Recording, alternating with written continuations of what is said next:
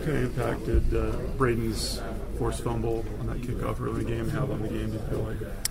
Well, you know, I, have been explaining it's really a, it's a blue collar work play. There's a lot of plays that a receiver or a quarterback can make that require a skill level that not the whole sideline can relate to. But when a guy can run down on kickoff coverage and just basically make a play on uh, courage and, and, passion, that's something that everybody can relate to. And then and then not only that to you know to have the opportunity there to go from seven to 14 points, ball in the deep red zone and still and still be well, you know, into the first part of the first quarter.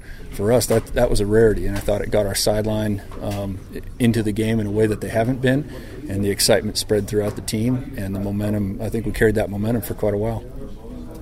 Is, that a play that you can kind of? I, I think you're touching, you're getting at this, but is that one that you can kind of point to as a teaching moment for a lot of other special teams guys? Because he, he made a play and and I don't know all the terminology, but it, he looked like a gunner out there, but he, I guess wasn't a true gunner kind of a role. So is that one that you can point to and say like everybody can make an impact on, on this unit? Sure, yeah, and, and actually to be fair, I, to go back on the play, he and Kamel Green uh, executed a twist stunt. And uh, uh, I remind the guys every time on, on defense and special teams, the stunt or the alignment or the blitz or whatever it is, it, that's only a start. It's really about being unblockable. And so um, Kamel Green actually took three blockers with him on that play, and that's why Braden was so free on the play. And then what Braden did well is is he did not flinch. I, am really sure he kept his eyes open all the way through that contact, kept his face up, didn't flinch at all, and, and I don't know if the runner saw him coming. Yeah, have you ever been involved in a season as a, in your coaching career with so many injuries to the team? Um, no, I don't. I don't know the answer to that. They, they yeah, I, I, I, can't I can't answer that. I don't have a number at, at any time in history that I can remember a certain specific number. So many walk-ons playing and playing significant roles. Is that uh, that uh, unique to this year at all, or is that common? I'm probably the worst guy to ask. So, so, much of my coaching career has been at the small college level, where um, we even the scholarship guys were sometimes considered walk-ons. They might have been on a ten dollar scholarship. So, um, they, a lot of just so many of the so much of my memory is about uh, guys that were walk-ons making making big impacts. As far as Morgan Unga, I know he's not in your group, but uh, uh, what kind of impact did, did he make uh, playing, stepping in for Fred there and playing? Oh, he the the biggest impact I think he made personally is he improved during the game. Early in the game, his his tackling timing was a little off. He was going uh, going low and kind of leaving his feet early, ducking his head, missed a couple of tackles, and then uh, and then but improved as the game went along. Improved his confidence, improved his his ability to get closer to the ball carrier and actually bring him down he does a he does a tremendous job um, on special teams and on defense, and he's a guy who's had to battle through injury all year long, and I think that that may have been part of his initial um, lack of confidence in the game tackling, but he overcame that and finished really strong. A lot of guys kind of overcame some lack a lack of confidence this weekend. How mm-hmm. important mm-hmm. is that moving forward for, for all the guys? Can you guys can you see it as coaches the kind of the extra pep I guess this week?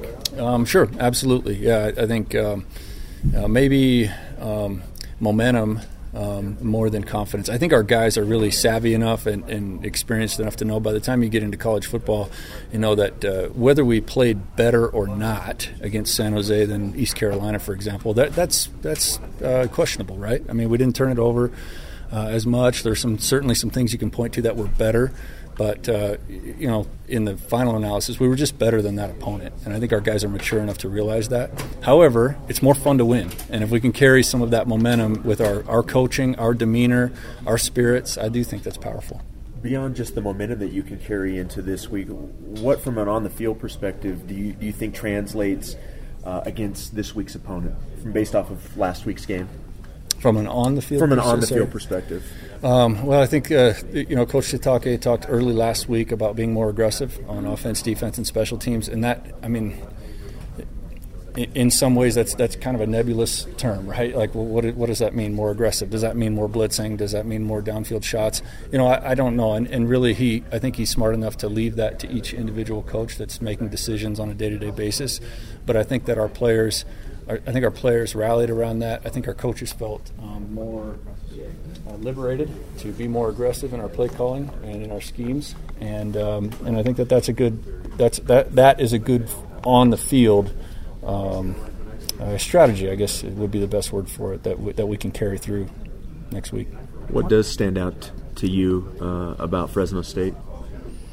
They're probably, you know, from an offense, defense, special teams standpoint, they are um, the most sound football team that we've faced. I, um, the head coach is a, over 20 year head football coaching veteran, professional ranks, college ranks, and you can see that throughout throughout their team. They don't give the game away. They don't take um, undue risks on defense. They're, they're pretty basic on defense, very sound. Uh, they, they play aggressively up front, but their back end is, you know, it keeps the ball in front of them, does a really good job of that. They're um, on the special teams. They're kind of the same. They made two huge mistakes last week on special teams, but it, they weren't schematic. They weren't risk-taking um, mistakes. It was just a, a, poor snap on a punt over the punter's head, and then the, the, punt returner dropped one. But it wasn't a poor decision that he made to, to go and try to catch it. So they're they're a team that really you, you, you have to go in planning to beat in all phases. They're not going to just hand the game away by being overly aggressive or taking uh, improper risk reward type um, challenges.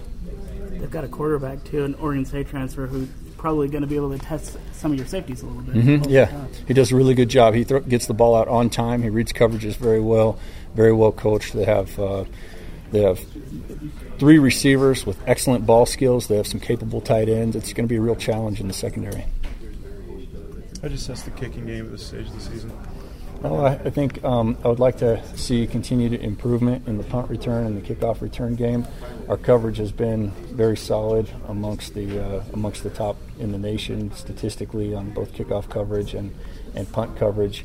Uh, those guys do a really good job.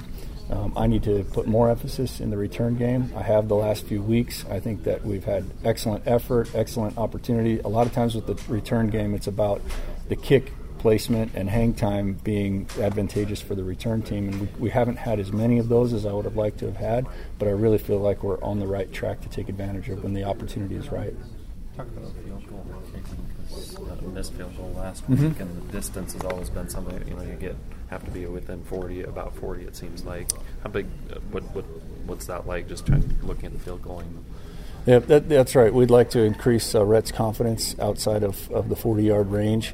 Um, he's been, you know, with his with his field goals deep deeper into the red zone. He's been very accurate. I think he's got a 50 something uh, uh, PAT streak successful. So he does a good job in in what we're currently asking him to do.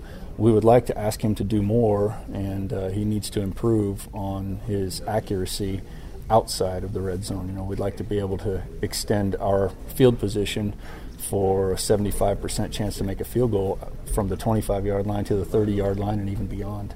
And we're not there yet. Last couple questions. You might have addressed this. Ed. I came in late, but I, I just was watching Vita Munga and some of the other guys leading the sideline and mm. cheers and dancing around and bringing some energy. What difference does it make to a team when you've had teams that are doing that, where the sideline's really actively engaged and trying to support the guys? Yeah. Um, so that, that's an interesting one because I think as coaches, you know, there are teams that, that really just script that and fake it, and it makes no difference. And, and players know when something's authentic and when it's staged. Um, the fact that it has been organic, and, and we want to remind them about hey, just let's play the game for the game's sake. Let's play the next play for the, the next play's sake. And the more that the team understands that, the more they can enjoy every um, moment. And so I think, I think we're getting there. Uh, the pressure of, of not um, being able to obtain a winning season, I think that's that's very helpful. It's like, okay, what are we playing for now? Well, we are playing to be as good as we can be. We are playing to enjoy every moment, and it was great to see that that show up. I hope that it will continue to be authentic and, and organic and, and, come from the players and not be something that we're uh, we're actually practicing on Monday and Tuesday to try to get the, the sidelines up. Do you see a difference on field when it is organic like that, like you're saying? Do you see the guys playing, you know, I don't know, just playing with a little bit more edge or a little more energy? For sure, yeah. I think uh, debatable what the cause and effect is, right? Like, is the sideline up because we're doing well on the field, or or vice versa? I mean, I, I don't I don't know the answer to that, but I know that when those two things are going well, we're all we're all feeling good about it. So we, we want to strive to to help uh, to, that the sideline can help the guys on the field, and the guys on the field can help the guys on the sideline be more into it.